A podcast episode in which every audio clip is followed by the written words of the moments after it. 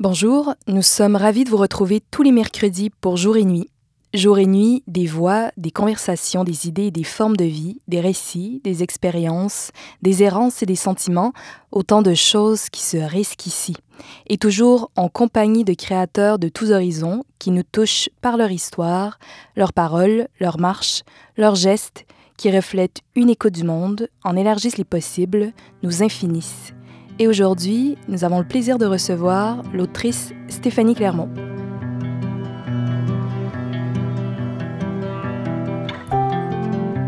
Parce que d'une part, tout le monde sait bien qu'avoir une idée, c'est un événement rare. Euh, ça, ça arrive rarement. Avoir une idée, c'est une espèce de fête.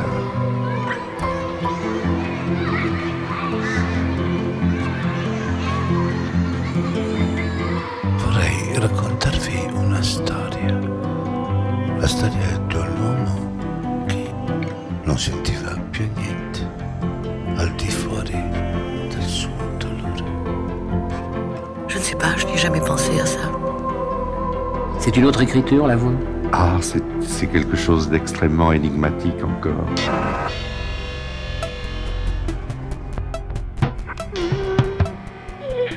Jour et nuit. Stéphanie Clermont, Marie-Laurence Pancourt.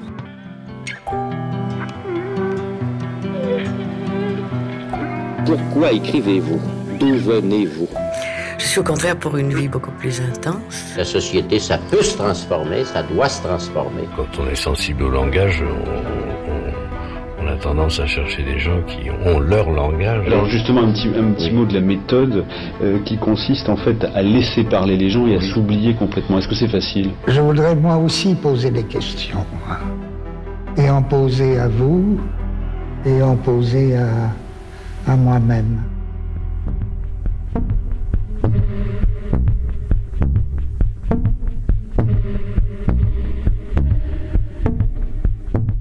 La possibilité d'écrire, pour moi, vient à la fois de mon accès à l'argent et de mon manque d'accès à l'argent.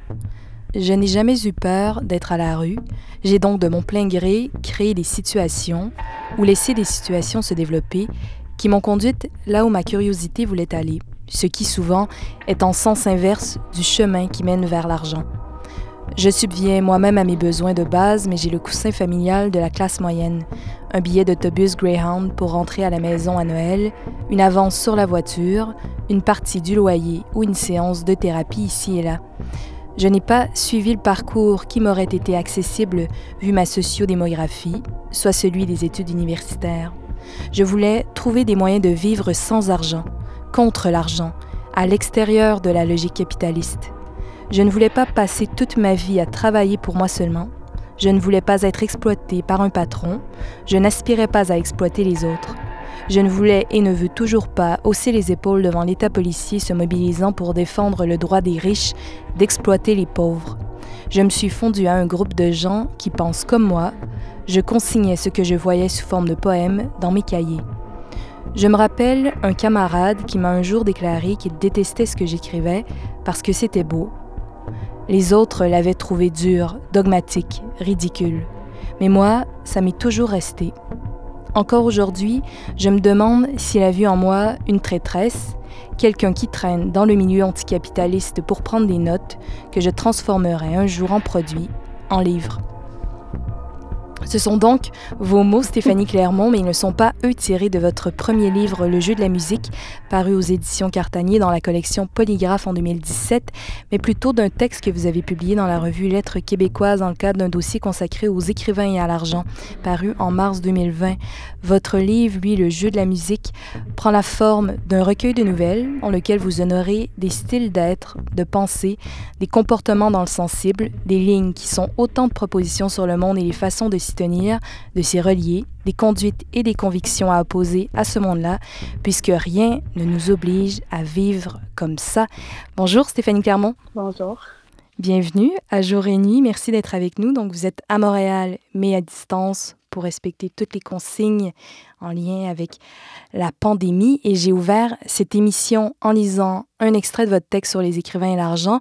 Plus tard, dans ce même texte, Stéphanie Clermont, vous écrivez Tout en organisant nos vies selon la probabilité que le capitalisme ne s'effondre pas demain, je crois qu'il y a moyen viscéralement de refuser notre rôle, d'abandonner l'espoir d'être sauvé par le succès, de garder l'écriture précieusement pour nous et de détruire les écrivains. Et tout de suite, ça m'a fait penser à la voix d'une autrice que vous aimez, vous aussi beaucoup, nous aussi d'ailleurs. Annie Ernaux, je vous propose tout de suite d'entendre une archive d'Annie Ernaux au micro de Alain Weinstein dans l'émission du jour au lendemain sur France Culture. 1989, vous voyez, 5 juin, je lis les deux premières lignes. Écrire pour faire advenir un peu de vérité. Mais que cette vérité ne soit pas advenue seulement pour une élite. Oui, alors là, on touche effectivement à une de mes ambitions. C'est euh, que euh, la littérature telle que je, la, je, la vois, je la sens pour moi dans ma pratique, euh, soit le plus universelle possible, sachant bien que ce n'est jamais atteint l'universel, mais qu'elle soit, euh, voilà, qu'elle, que cette, que ça soit pas fermé euh, effectivement euh, euh, vous savez, quand j'étais très, quand j'ai fait mes études de lettres, et euh, assez longtemps après, pour moi, l'hermétisme, par exemple, ne, ne, faisait pas problème. Je pensais que c'était une possibilité et que, eh bien, tant pis, voilà, c'était mal armé. c'était, je me souviens d'une citation toute chose sacrée qui veut demeurer sacrée doit être inaccessible. la fin de la citation, je vous la garantis pas. Mais voilà, euh, donc, et, et euh, je, voilà, je, je, j'admettais tout à fait cela. Euh, j'ai été comme, enfin, comme pas mal de, de ces années du nouveau roman très, très attiré par le nouveau roman. Et, et voilà, je, je, j'ai beaucoup changé. J'ai hmm. beaucoup changé. D'ailleurs, en juin de cette même année, 1989, un peu plus loin dans le journal, je lis De toute façon, ruiner l'idée de littérature, comme Rousseau, Céline, Proust et beaucoup moins, est l'objectif premier. Oui, j'ai ruiné l'idée, c'est-à-dire que je pense que des, écrivains euh, comme que ce soit Rousseau, Céline, Céline l'a dit euh, très explicitement d'ailleurs, hein, euh, mais Proust aussi à la fin du temps retrouvé, disant qu'on ne peut pas, on ne peut pas recommencer ou, voilà, il faut, on ne peut pas recommencer Elstir, hein, Elstir Chardin, je crois que c'est le, mot qu'il prend, donc il veut dire des, en peinture, mais aussi en littérature, et qu'il faut euh, euh, renoncer à ces, à ces modèles pour pour écrire. Et euh, c'est là, c'est ça que je veux, mais c'est plus fort, ruiner l'idée de littérature, c'est-à-dire de, de faire de la littérature, mais que ce ne soit pas reçu comme de la littérature, que ce soit comme si la vie presque s'écrivait d'elle-même. Hmm. C'est ça, la chose. Stéphanie Clermont, elle occupe quelle place cette idée de la destruction dans votre rapport à l'écriture, à la littérature? Oui, j'aime bien l'extrait que, vous venez de faire jouer. Euh, je pense que pour moi, euh, ben, j'ai longtemps eu un, un complexe de l'imposteur euh, parce que j'ai pas fait d'études universitaires, parce que je suis pas je suis pas dans le milieu littéraire. J'ai jamais été dans le milieu littéraire.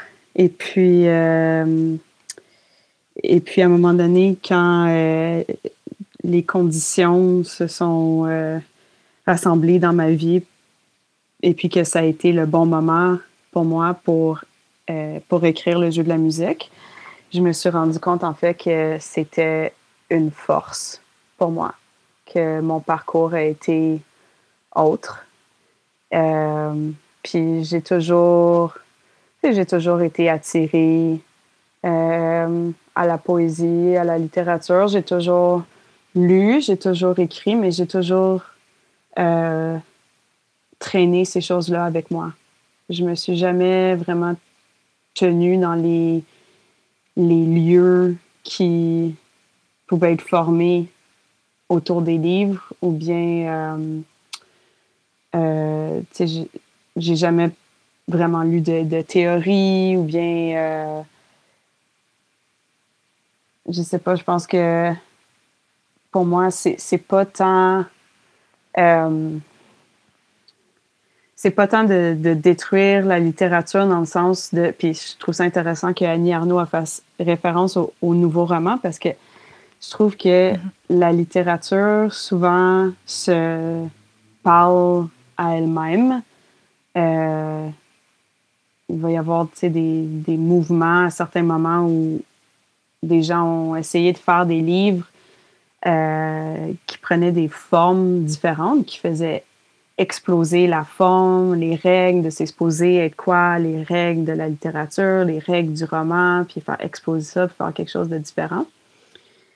Euh, mais moi, personnellement, ça ne m'attire pas vraiment parce que j'ai jamais senti les règles de la littérature comme quelque chose de m'ayant été imposé parce que je ne l'ai jamais étudié, on m'a jamais dit euh, voici comment on écrit. Ça a toujours été comme un secret pour moi, l'écriture.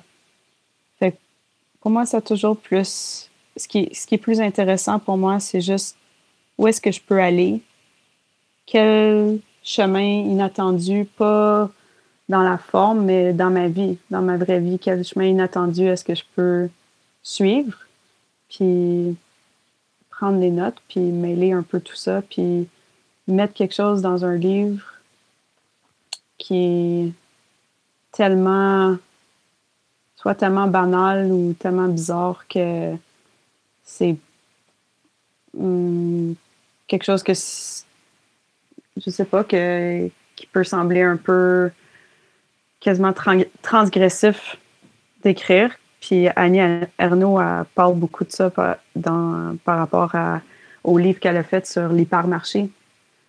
Euh, regarde, les, regarde les lumières, euh, mon amour, où elle écrit tout un livre sur ses observations, ses réflexions, euh, les expériences du senti, mais qui se passe dans un lieu qui peut être vu comme vide, qui est un hypermarché, mais c'est comme si elle, elle a comme un regard euh, neuf. Euh, où elle, a, suspend euh, tout jugement puis tout élitiste pour dire mais en fait il y a plein de réflexions intéressantes à avoir sur un hypermarché. Oui, il y a beaucoup de choses en commun, évidemment, entre Annie Ernaux et vous. Euh, évidemment, on sent que l'arrière-plan de votre écriture, de la même manière que celle d'Annie Ernaux, c'est votre trajectoire sociale, votre trajectoire professionnelle et le fait de vivre aussi dans le monde, d'en connaître ses urgences pratiques, de la même manière peut-être que Annie ou qu'un écrivain comme Édouard Louis, qu'on entendra sans doute un petit peu plus tard. Stéphanie Clermont, j'ai envie de vous demander pourquoi écrivez-vous? Est-ce que ça a quelque chose à voir avec le fait de vouloir inquiéter un peu comme ça l'ordre social, euh, avec le fait peut-être de vouloir changer quelque chose. Il faut voir qu'est-ce qu'on veut changer, qu'est-ce que ça veut dire. Problématiser un peu comme ça nos existences pour nous donner envie de nous révolter, de nous libérer, de nous défaire peut-être aussi un peu d'un monde qui nous, qui nous convient plus ou moins. Enfin, un monde euh, qui a ses propres violences. Ouais, pourquoi vous écrivez, vous? Mmh. Je pense que c'est peut-être euh, une des raisons pour lesquelles j'ai été poussée à publier, mais la, ce qu'il y a derrière juste le geste de l'écriture, je pense que c'est plus personnel puis plus, euh, mm-hmm. plus viscéral. C'est vraiment juste quelque chose qui euh, me vient comme un genre de besoin. Et puis, Ouais, je, juste, je sais pas trop comment le dire, mais juste l'espèce de désir de, de, mettre le doigt sur quelque chose. De, il y a un souvenir que il faut renoncer à il faut renoncer au souvenir tel qu'il a été vécu parce que je sais qu'il y a quelque chose autour de tel sujet qui est arrivé, mais je m'en souviens pas. Euh, puis c'est comme si l'écriture, ça permet de me réconcilier. Si j'ai le droit de dire autant de vérité et autant de non-vérité que je veux, c'est comme si ça me réconcilie avec mais c'était quoi toute la complexité de ce moment-là? C'était quoi?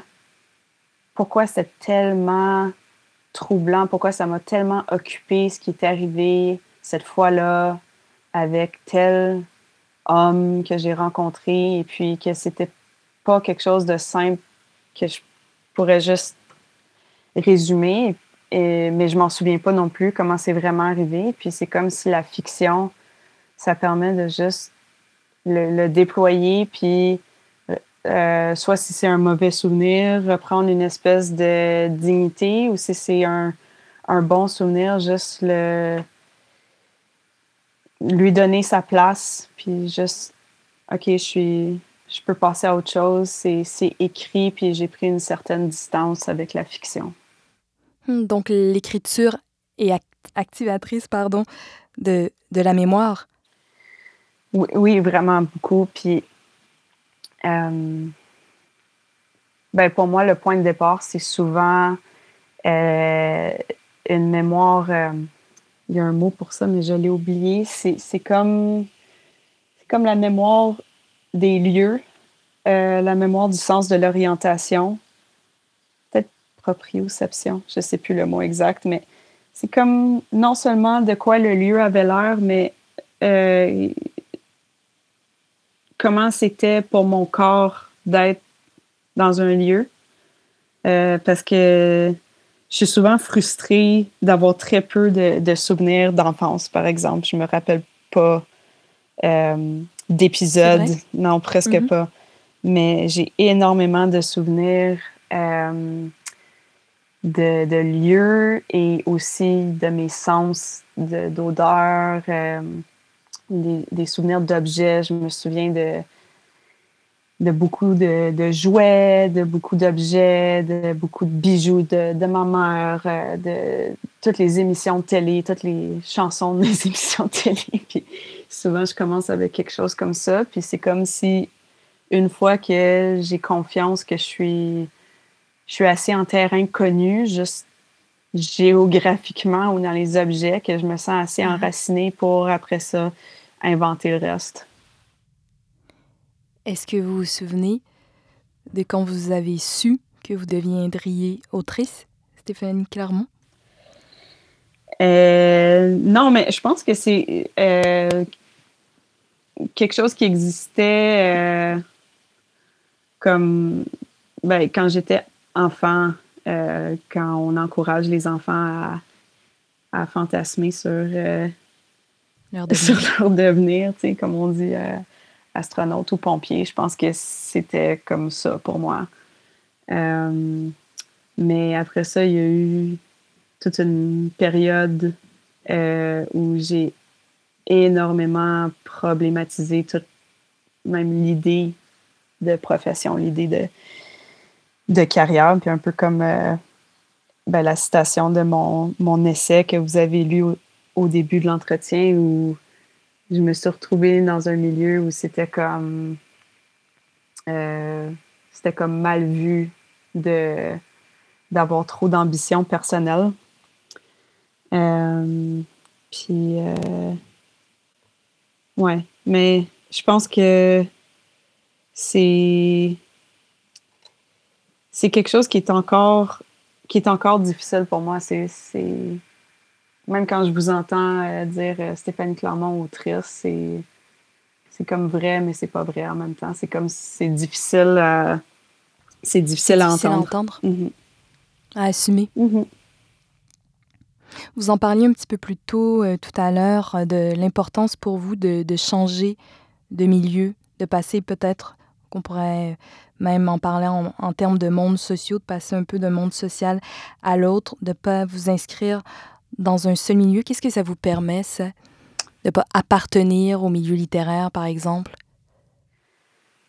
Ben, je sais pas, c'est comme une habitude que j'ai prise, on dirait, je sais pas trop. J'ai comme euh, souvent été dans une espèce d'entre-deux identités où je suis quelque part, mais je me garde toujours une espèce de, de porte de sortie où je me sens pas totalement à ma place. Puis c'est comme si euh, un côté de moi qui est à l'aise avec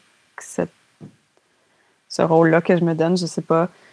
Euh, c'est comme euh, j'aime beaucoup rencontrer des gens, puis j'aime beaucoup essayer de voir ce que je peux avoir en commun avec le plus grand nombre de personnes possible. Puis en même temps, euh, je me retrouve souvent dans des situations où soit je, me retrouve dans des, dans des débats ou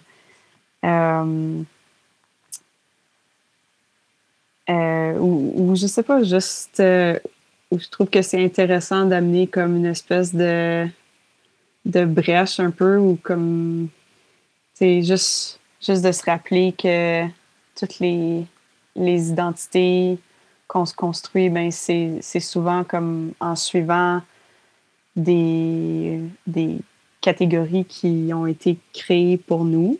Et puis que même si on finit par s'y attacher, euh, c'est pas vraiment ça qu'il y a au creux de notre personne. Puis je pense que quand on est un peu euh, pas tout à fait d'un côté, pas tout à fait de l'autre, c'est comme plus facile à se rappeler. Puis il y a juste, je sais pas, il y a comme plein, plein d'endroits comme ça où ça a juste été le cas pour moi, autant ouais, le milieu littéraire ou même juste le fait d'être franco-ontarienne, on dirait que c'est comme une version de ça.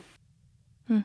Votre, vie, vous, vous aimeriez lui donner quelle forme si on pouvait procéder là, euh, à un élargissement, disons, des formes de vie et que le travail, c'était pas partout et qu'on pouvait nourrir d'autres manières d'être, de faire? Votre vie à vous, elle aurait quelle forme? Ben, je sais pas vraiment parce que je, pense que le monde dans lequel on vit m'a m'a formé et puis, je pense que des fois, j'ai des fantasmes euh, de ce que pourrait être la vie, mais où moi, j'existe pas. Je pense que tout compte fait, je suis. Qu'est-ce que vous voulez dire? Vous vous, vous existez ben, pas dans ces mondes-là? Oui, mais par exemple, euh, tu sais, quand on, on, se penche sur euh, l'espèce de uniformisation de, du, du, capitalisme partout au monde et puis comment la, colonisation a, effacé euh, ou tenté d'effacer énormément de, traditions, de, façon, de façon de faire, de rapports directs euh, qu'avaient qu'avaient les humains à juste leur survie, puis des savoir-faire euh, extrêmement sophistiqués de euh, construire son propre panier, son propre bateau, puis aller pêcher sa propre bouffe. C'est comme j'ai une espèce de, de pincement au cœur de Ah, on dirait que ces formes de vie-là, ces, ces façons-là d'être humain, ça me semble tellement plus euh, tellement mieux que euh, ce qui existe sur le capitalisme. Et puis, en même temps, euh, c'est pas, c'est pas un fantasme que j'entretiens pour moi en tant qu'individu. C'est pas. Ah, j'ai tellement envie de quitter mon appartement euh, montréalais puis euh, de m'en aller quelque part apprendre à pêcher. Non, c'est pas ça. C'est juste une espèce de, de tristesse de ce qui est arrivé. Est-ce que vous avez l'impression parfois que, le, que ce monde-là, le nôtre, est pas fait pour vous, et puis que c'est le monde, lui, c'est le monde qui est en défaut, qui est mal coupé, qui est mal pensé, qui est mal imaginé? Ben, je pense que le monde est, pas fait pour beaucoup de monde, et puis que il y a énormément de gens qui souffrent à se dire que qu'ils devraient s'habituer, puis qu'ils devraient se s'y faire et puis que si c'est difficile, ben c'est parce qu'ils ont un problème puis qu'ils devraient juste régler leur problème. Puis non, je veux dire, je pense que si on regarde juste, euh, si on, compare euh, juste les différents rôles qu'on peut tenir au sein d'une société euh, capitaliste dans un pays comme le Canada, c'est pas comme si mon rôle ou ma place est particulièrement à plaindre. C'est juste que je pense qu'en général, les gens à notre époque, dans notre société, euh, à moins d'être particulièrement euh, bien adapté, puis euh, pas trop se poser de questions. en général, je pense que les gens souffrent et sont anxieux. Je vous propose d'écouter un extrait de votre texte Le jeu de la musique. Réunie. Et puis, quand elle a congé, elle passe une bonne partie de ses journées de liberté à se fâcher, à avoir froid, puis chaud, à être seule dans une grande ville, à ignorer et à se faire ignorer. Elle paye plusieurs fois pour des choses qu'elle aurait préféré ne pas acheter et qu'elle n'aurait pas à acheter si elle était moins désorganisée. Elle succombe plusieurs fois à l'attrait des friandises, des manèges, à son désir d'être entourée de corps même si ces corps ne lui disent rien. Elle a beau se creuser les méninges, elle ne sait pas où s'arrêter. Elle est en mouvement, en attente. Elle guette les occasions de commencer à vivre vraiment, qui ne viennent pas. Peut-être que la journée me suspendra, se dit-elle. Je vais rouler encore un peu. Je vais rouler encore un peu. Elle pédale jusqu'à la piscine Baldwin, qu'elle aime surtout parce que c'est celle où entre clandestinement Pascal Bussière dans Eldorado. Elle traverse les vestiaires sans prendre de douche, sans se déshabiller. De l'autre côté, une foule de familles barbotent, et des célibataires homo et hétéros se crèment la peau, qu'ils ont musclés, épilés et serrés dans des maillots avantageux. Elle se sent de trop. Elle enlève sa robe, ses bottines, les laisse en tas à côté de son sac à dos. Comme maillot, elle porte une vieille brassière, sport et un short de vélo usé. Elle saute dans la piscine et reste quelques secondes sous l'eau, les yeux ouverts. Jambes sexy d'homme en maillot voyant. Petite fille en bikini vert lime et aux lunettes de plongée qui pincent le ventre d'un petit garçon en short bleu. Ses propres mains, sales. Son propre corps, poilu, couvert d'échymoses et de cellulite. Elle remonte à la surface, respire, s'essuie les yeux et sort de l'eau. Elle ramasse ses affaires au passage et retourne au vestiaire. Elle vide son sac sur le banc et trouve des sous-vêtements. Elle enlève le short de vélo et la brassière mouillée, enfile les sous-vêtements secs et remet sa robe et ses bottes. Ses cheveux mouillent sa robe. Elle frissonne, fouille dans ses affaires. Shit. Pas de sac de plastique pour ramener son maillot. Elle rembarque sur son vélo et se dirige vers le nord, son maillot mouillé, coincé entre sa main et son guidon. Elle reste une heure au parc Laurier, changeant de banc toutes les dix minutes, essayant de croiser le regard des passants, de mettre le titre de son livre en évidence, au cas où il intéresserait quelqu'un. Memories, Dreams, Reflection de Carl Jung. À chaque arrêt, elle prend soin d'étendre son maillot dans l'espoir qu'il sèche, mais c'est peine perdue. Elle s'installe au soleil, à l'ombre, au bord de la fontaine. Elle essaye de faire comme Jung, avec les rêves, de trouver un sens à tout ce qui l'entoure. Cette pomme à moitié mangée dans l'herbe, où s'affaire une dizaine de fourmis. Ces bouches qui se penchent sur les fontaines pour boire. Cette crème glacée qui fond entre les doigts de cet enfant aux yeux ronds d'inquiétude. On vient d'entendre la voix de Selena Terrell lisant un extrait de votre livre Le jeu de la musique, Stéphanie Clermont. Est-ce que vous diriez, vous, que votre euh, milieu de vie, c'est le langage, l'écriture en particulier? Mon milieu de vie? Mm-hmm. Hmm. Mon milieu de vie ces temps-ci, c'est plutôt euh, les jouets, la vaisselle, euh, un appartement encombré, euh, familial. puis Pas d'écriture sans la vie.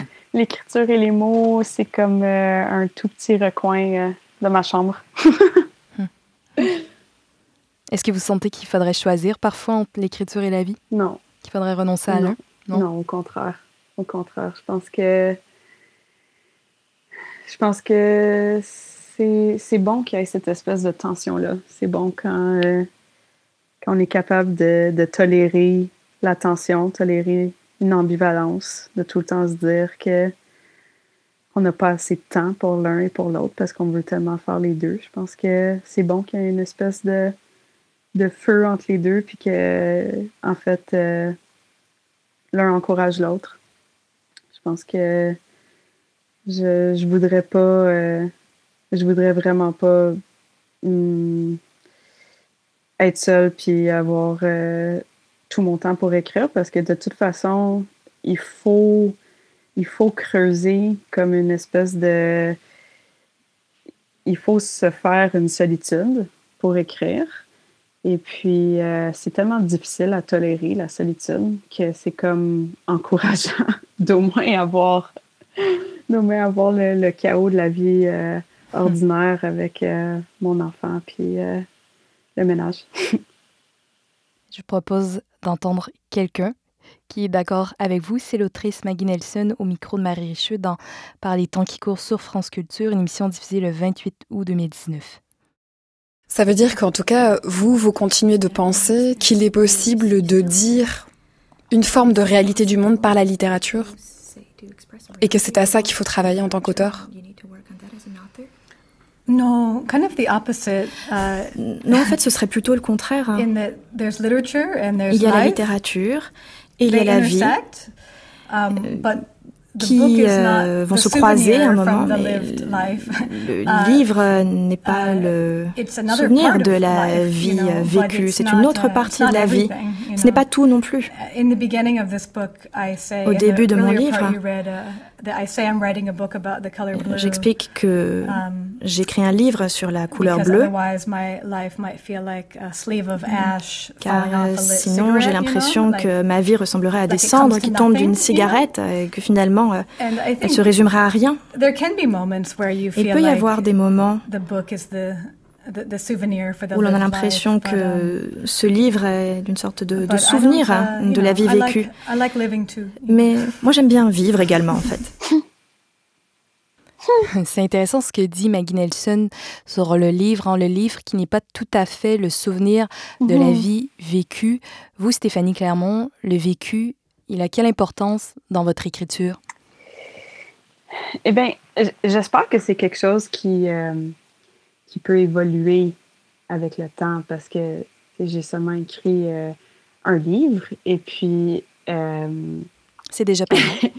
oui, mais on me demandait beaucoup quand je faisais euh, des, des, entrevues en 2017, quand c'est sorti, on me demandait beaucoup combien de temps est-ce que ça vous a pris pour, pour écrire le jeu de la musique. Et puis, d'un côté, la seule vraie réponse honnête, c'est 29 ans, qui est l'âge que j'avais à ce moment-là. Puis c'est un peu ça, un, premier livre. Puis je pense que j'avais beaucoup de choses à euh, trier. Puis ouais, beaucoup de choses qui venaient du vécu, mais c'est pas pour dire que le jeu de la musique était autobiographique, mais c'est qu'il y avait comme beaucoup de choses qui m'appelaient, qui venaient hmm. euh, de toutes sortes de périodes différentes de ma vie, puis qui finalement, bon, j'ai un peu, euh, tu sais, j'ai créé des personnages, puis il y a toutes sortes de choses dans le jeu de la musique qui sont, que c'est de la fiction, mais c'est comme si ce qui m'attirait ou qui m'appelait, c'était euh, des choses qui venaient de ma vie, puis que j'avais jamais vraiment pris le temps de, de faire un retour. Et puis, euh, j'ai l'impression que ce rapport-là euh, peut évoluer ou se, complexifier parce que si sais, je, veux écrire, je veux pas prendre encore 10 ans pour écrire un autre livre, je veux pas vivre un autre 29 ans avant d'écrire un livre. Et puis, je pense que plus on écrit, plus on se rend compte que on n'est pas obligé de rester comme au chevet de, son vécu. Il y, a, beaucoup de choses auxquelles on a accès euh, qui font plus partie comme de l'inconscient. Mais dans l'extrait que vous avez lu, euh, mon, personnage euh, transporte un livre de Carl Jung, puis je suis vraiment beaucoup influencée par, par Carl Jung, puis par cette idée de l'inconscient collectif auquel Hmm. on aurait accès, puis que c'est autant des, thèmes qui reviennent dans toutes les mythologies du monde que dans les rêves, des symboles, euh, des, histoires euh, qui nous apparaissent en rêve ou bien que moi, je pourrais écrire sans même savoir que sensiblement la même histoire se retrouve dans une légende que, que j'ai jamais lue. Cette idée de l'inconscient collectif, je pense que euh, j'espère avoir de plus en plus confiance en moi euh, pour écrire. Euh, oui, en parlant de choses que je connais, de, de lieux que je connais, mais en allant vers plus ces, euh, ces thèmes-là qui viennent pas juste de mon vécu, mais qui viennent de plus profondément que ça. Eh bien, je ne vais pas vous demander combien de temps ça vous a pris euh, écrire votre livre, Le jeu de la musique. Par contre, je vais vous demander à partir de quoi vous l'avez écrit, ce texte-là, à partir de, de journaux que vous teniez, à partir de notes. Vous parliez de Carl Jung, à partir peut-être de d'autres livres que vous aviez annotés. À partir de quels matériaux vous avez constitué le jeu de la musique? Euh, mais beaucoup des cahiers, beaucoup des. Ouais, des. Euh, euh, j'ai toujours eu des cahiers. fait, ouais, je pense. Dans lesquels vous notez des, des citations d'autres livres, des, des souvenirs, des impressions? Oui, tout ça, puis des, des, petits poèmes, des poèmes en prose, ou même juste raconter ce qui s'est passé à différentes époques. Euh, et puis, je pense qu'à un moment donné, euh, j'ai commencé à me donner un objectif de juste relire, puis je pense que j'alternais entre relire des choses que j'avais écrites sans jamais les relire et de passer la journée à écrire. Puis plus plus je faisais ça, plus ce que j'écrivais prenait la forme euh, de nouvelles, puis plus j'allais vers euh, mettre du dialogue et puis mettre, faire vraiment plus des histoires, puis pas juste des réflexions. On parlait de, de, vos carnets, de vos cahiers, de vécu aussi. Est-ce que pour vous, parler de soi ou écrire à partir de soi, est-ce que c'est la même chose pour vous?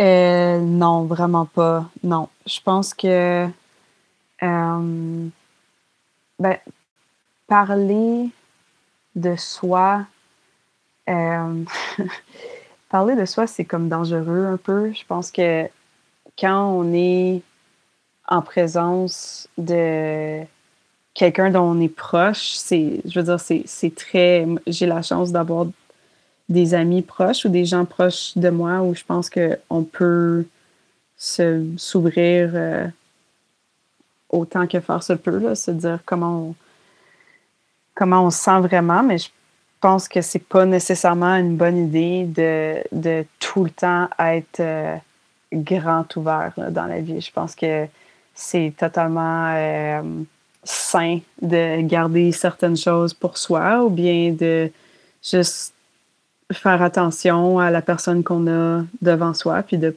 ne pas, euh, de pas aller trop loin, trop vite. Euh, puis euh, je pense que dans l'écriture, c'est totalement autre chose parce que on le fait pas pour se vider le cœur seulement. C'est pas c'est pas juste pour avoir une oreille attentive, c'est aussi pour que quand quelqu'un va voir le livre entre les mains, ben le je, ça devienne euh, lui ou elle, la personne qui lit. Donc, je pense pas que c'est la même chose. Je dirais que je ne parle pas de moi. J'écris à partir de moi. Je crois que ça fait une différence. Laquelle alors? Parler, déjà, entre parler et écrire, ce n'est pas du tout, du tout la même chose et que c'est, je, je, je, crois que je ne, je, n'ai jamais l'impression de d'exprimer un moi profond ou non. Je, d'abord parce que je situe toujours ma parole si je parle de quelque chose qui m'est arrivé, je tourne autour je ne lance pas sur la feuille quelque chose comme ça. Peut-être que ça vient de ces années 68, euh, d'où je parle, moi. Vous voyez, il y a une forme de spontanéité que je n'ai absolument pas en écrivant. Absolument pas. Alors que la parole, forcément, même si euh, je tâche de réfléchir avant de parler, elle, reste quand même soumise à une sorte de présent de la parole, une, et aussi à, une obligation à un interlocuteur qui est présent.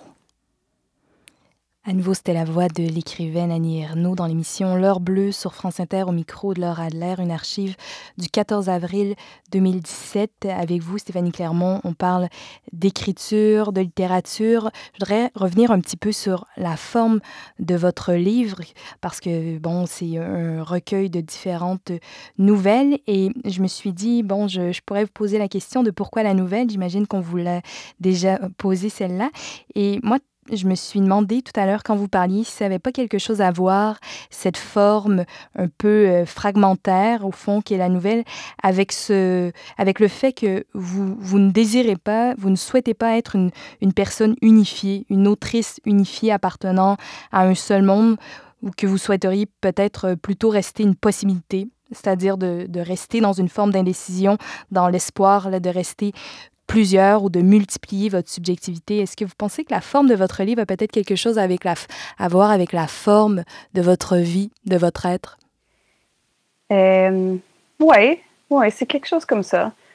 Euh, je pense que euh, dans l'écriture, euh, on peut découvrir toutes sortes de choses qui sont vraiment difficiles à accepter sur soi-même.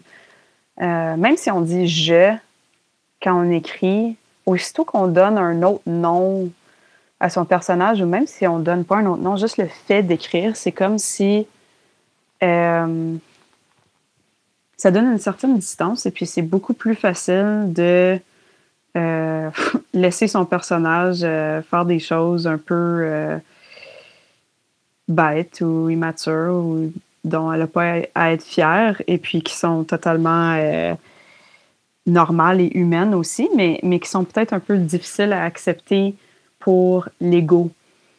Et puis, euh, je pense que la forme de la nouvelle, c'est, c'est comme une façon de laisser ce, ce jeu être vraiment multiple. Euh, puis, tu sais, on me l'a dit euh, à quelques reprises quand le livre est sorti, mais j'ai eu de la difficulté en lisant à différencier les personnages. Puis c'est peut-être aussi à cause de la forme, euh, juste le fait que les, les, nouvelles se rejoignent toutes, mais elles ne sont pas chronologiques. Mais euh, c'est totalement vrai. Je ne sais pas à quel point c'est voulu, mais quand j'y repense aujourd'hui, c'est totalement vrai que les trois personnages principaux du livre, les, les trois narratrices, euh, mm -hmm.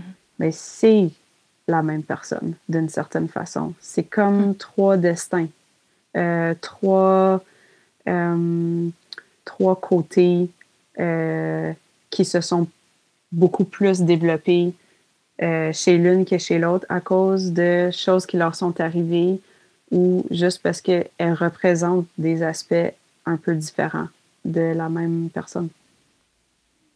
Oui, c'est intéressant ça. Vous l'avez réalisé par la suite que c'était la même personne.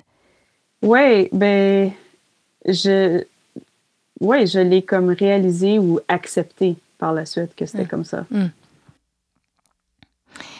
Au tout début de l'émission, j'ai lu un extrait de, de ce texte que vous avez fait paraître dans Lettres québécoises sur euh, la, une édition qui portait sur euh, la relation des écrivains euh, à l'argent, ou plutôt sur les écrivains et l'argent de manière plus générale. Je trouve ça intéressant que vous vous intéressiez aux conditions dans lesquelles évoluent les, les auteurs, les autrices, peut-être plus largement même les artistes aujourd'hui. En quoi pour vous ces conditions d'existence-là auxquelles sont soumis les autrices, les auteurs, est-ce qu'elles façonnent le champ de quelle façon est-ce qu'elle façonne le champ de la littérature aujourd'hui? Mmh.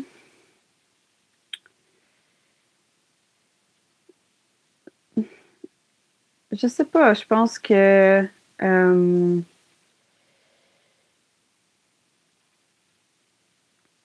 je pense que il y a, y, a, y a cette période pour moi, puis probablement pour d'autres écrivains où on sent un peu comme si on, a comme une grosse décision à prendre. Euh, est-ce que je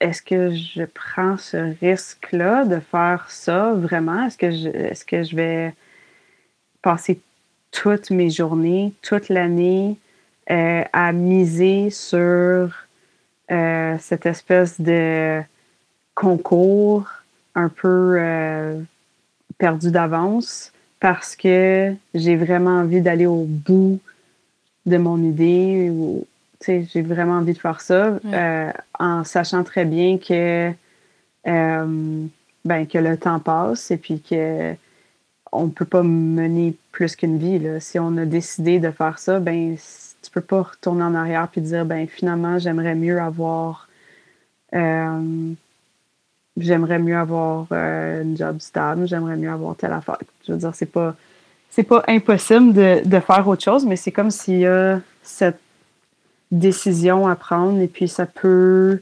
rendre insécure. Mais je sais pas si c'est une mauvaise chose. C'est juste.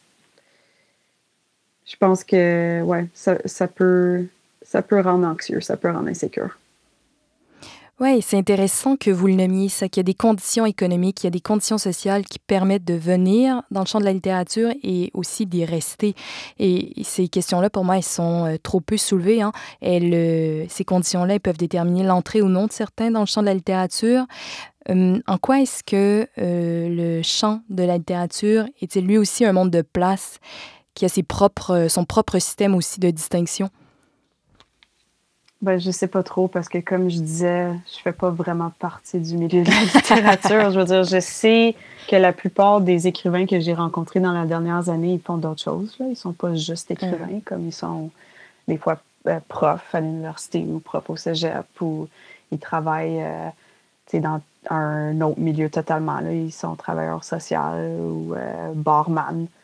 Euh, ouais. Fait, je, je pense que ce qui peut infuser aussi euh, le, champ de la littérature et le rendre d'autant plus intéressant. Ben, d'autant plus intéressant, puis peut-être diversifié, mais en même temps, c'est pas vraiment diversifié. Parce que je pense que, c'est comme je disais, comme j'écrivais au début de cet article-là, je pense que même si, comme dans le, le compte en banque, il n'y a pas beaucoup d'argent, il y a quand même cette espèce de, comme, est-ce que je vais me retrouver à la rue, oui ou non, là? puis est-ce que j'ai déjà une inquiétude? Une inquiétude, une famille à nourrir. Euh, tu sais, comme à quel point est-ce que les conséquences euh, seraient graves si je faisais vraiment ce saut dans, dans le vide de euh, je vais juste comme me dévouer à l'écriture. Puis je pense que c'est comme vraiment pas. je veux dire, ouais, il faut avoir comme un certain, un certain privilège, j'imagine, oui, il faut reconnaître aussi là, que constamment déjouer des formes de précarité, ça peut devenir invivable. Mm-hmm.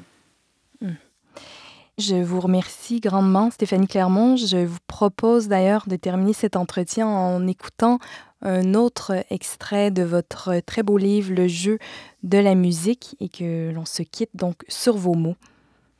Merci beaucoup. L'horreur.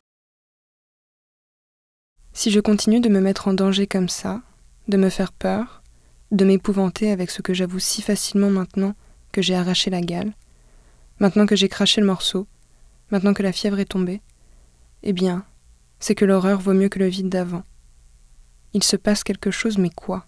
disais-je à l'époque où tout cela, l'hypocrisie, la violence, s'enfond, le désir de mourir, bouillonnait sous ma peau, sous le langage. Maintenant je sais. Il se passe que nous sommes toujours en danger, mais aussi que le mal est déjà fait, que nous l'avons avalé et digéré, et qu'il coule dans notre sang. C'est la différence entre les yeux dans la lune et les poings brandis, entre le regard fuyant et les griffes qui font mal tant elles poussent vite, entre la santé et la paranoïa. Avoir le vague sentiment que quelque chose ne va pas, c'est la santé. Être sûre et certaine du viol, c'est la paranoïa. Ça me va.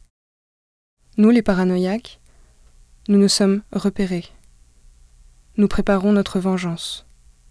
Je ne te demande pas d'aimer ça. Je ne te demande pas d'être mon public cible. Je vais viser qui je veux. Je vais tirer sur qui je veux. Ça fait peur. C'est sûr que ça fait peur. Tout fait peur. J'ai peur d'avoir peur, et même peur de faire peur. Mais pourquoi je ferais peur? Qu'est-ce qui est inacceptable juste? Qu'est-ce qui passerait mieux avec une magnifique craque de sein? Qu'est-ce qui se dirait mieux avec un doctorat? Qu'est-ce qui s'avalerait mieux dans l'ombre entre jeunes filles en fleurs autour d'un bol de pop-corn et d'un film d'horreur? Il m'a violée, et j'y pense à chaque fois que j'essaye de me toucher. Il m'a violée, et je ne guérirai jamais, même pas avec l'homme que j'aime. Il m'a violée, et je ne suis pas malade. Je suis la maladie Je suis monstrueuse Je n'ai plus de vrai visage C'est ça.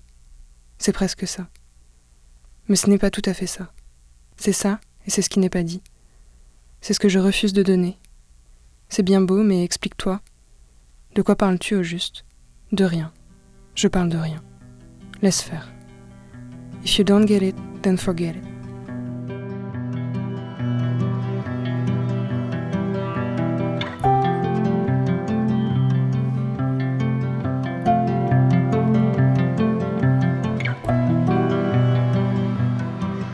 C'était Jour et Nuit.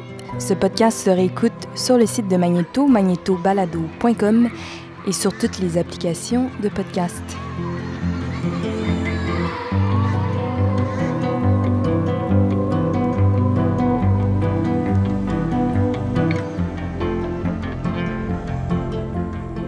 Merci à toute l'équipe de Jour et Nuit, Célina Terret, Daniel Capeille et Antonin Viss.